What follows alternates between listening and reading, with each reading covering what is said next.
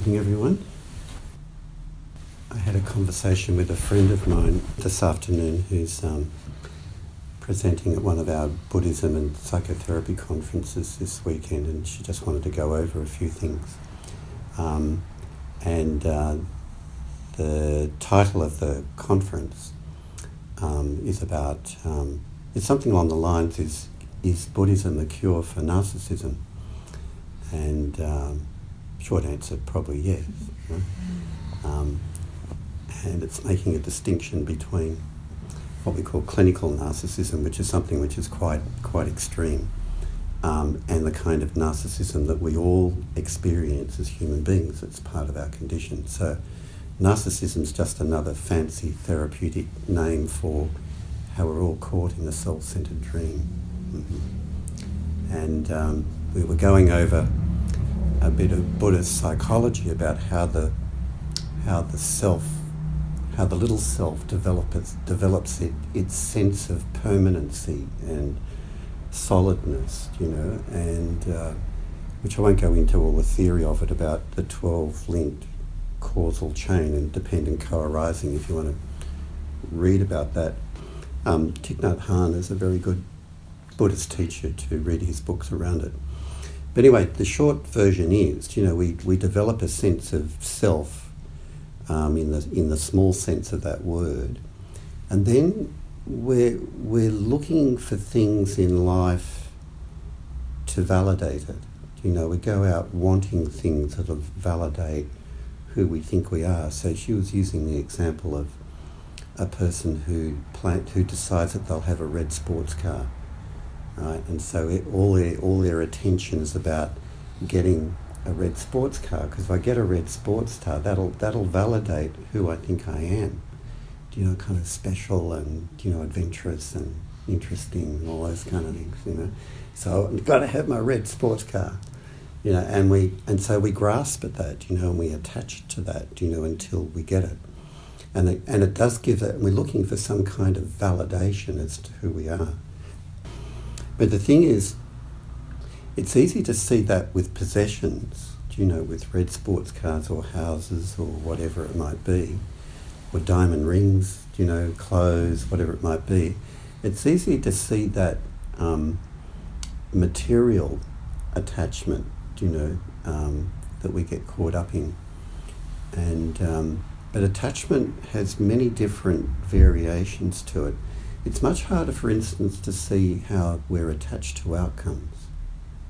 That we, we have an expectation that things will run a certain way in our life and then we get thrown a curved ball. You know, we don't expect something to happen and we have to deal with it. Um, we just expect that things will work out the way that we want them to be. You know, so it will validate our sense of self and a sense of place in the world. It's also not so easy to see um, how we get caught up um, with attachment in relationships as well, you know, and how attachment can become the basis of possessiveness in relationships.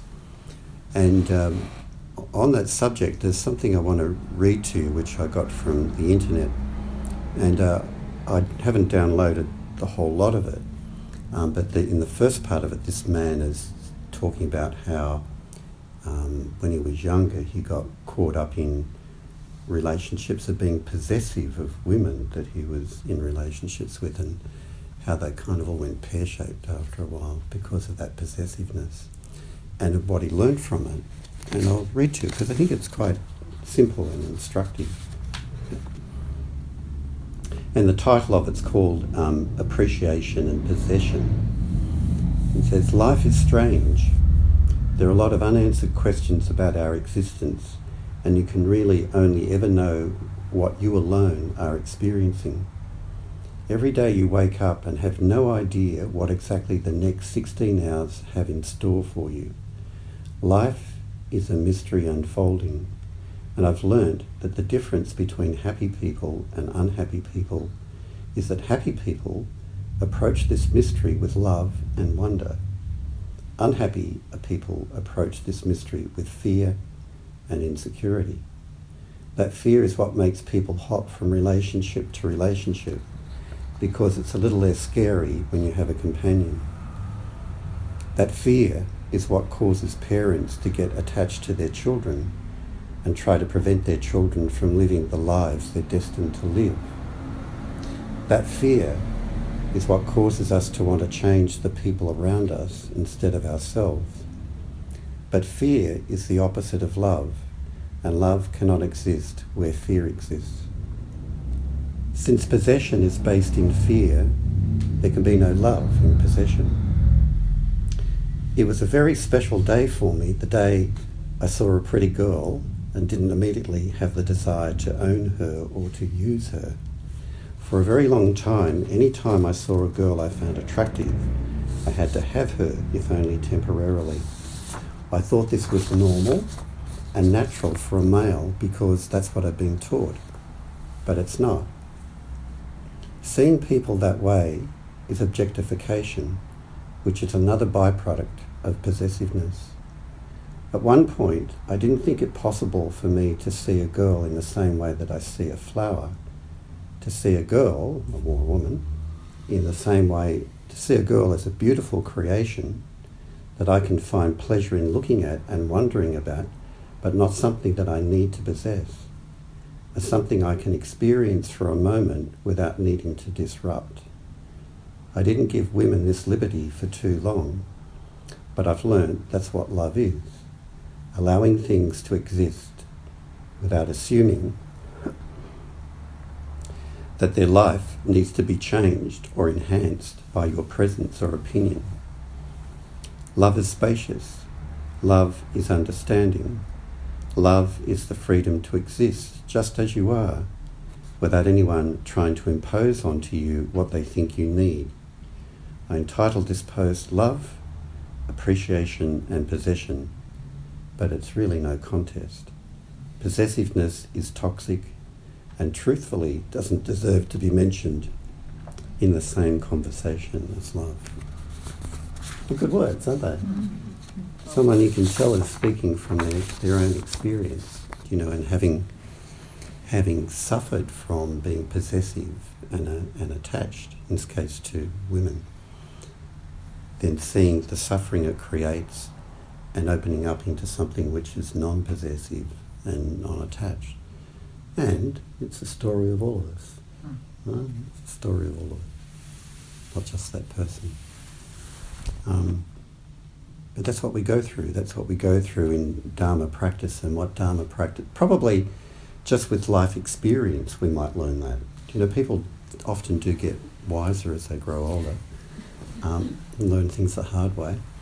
But Dharma practice probably gives you a set of skills where you can learn these things more quickly or more clearly. Hmm. Um, you don't have to wait 50 years. it's possible to speed the process up a little bit. um, but again, um, you don't want to be attached to outcomes. I think it's possible to do Dharma practice too, and you get caught up in outcomes. You know, I should be this kind of person by now, or I should be enlightened by now, or I should have got rid of that by now, I should be like this now. Mm-hmm. Um, and that's got to fall away. At some, some point in, in Zen practice where you realize that you're not going to become your ideal person that you would like to be. You're just going to be what you are. You're going to be the suchness of being John or Judy, wherever it might be. And it's only when that falls away and you just sort of drop in, down into the suchness of you, um, well, then, then, you, then you're awakening. Then you're on the path to awakening. But it's, uh, whenever you, the small self enters into Dharma practice, and as it usually does to begin with, it's got this ideal that it's aiming for and it's going to get it and it's going to possess it, then it's just further and further out of your reach. But that drops away, just sort of falls away somehow if you do this practice long enough. And you just drop into what is. And that's just fine.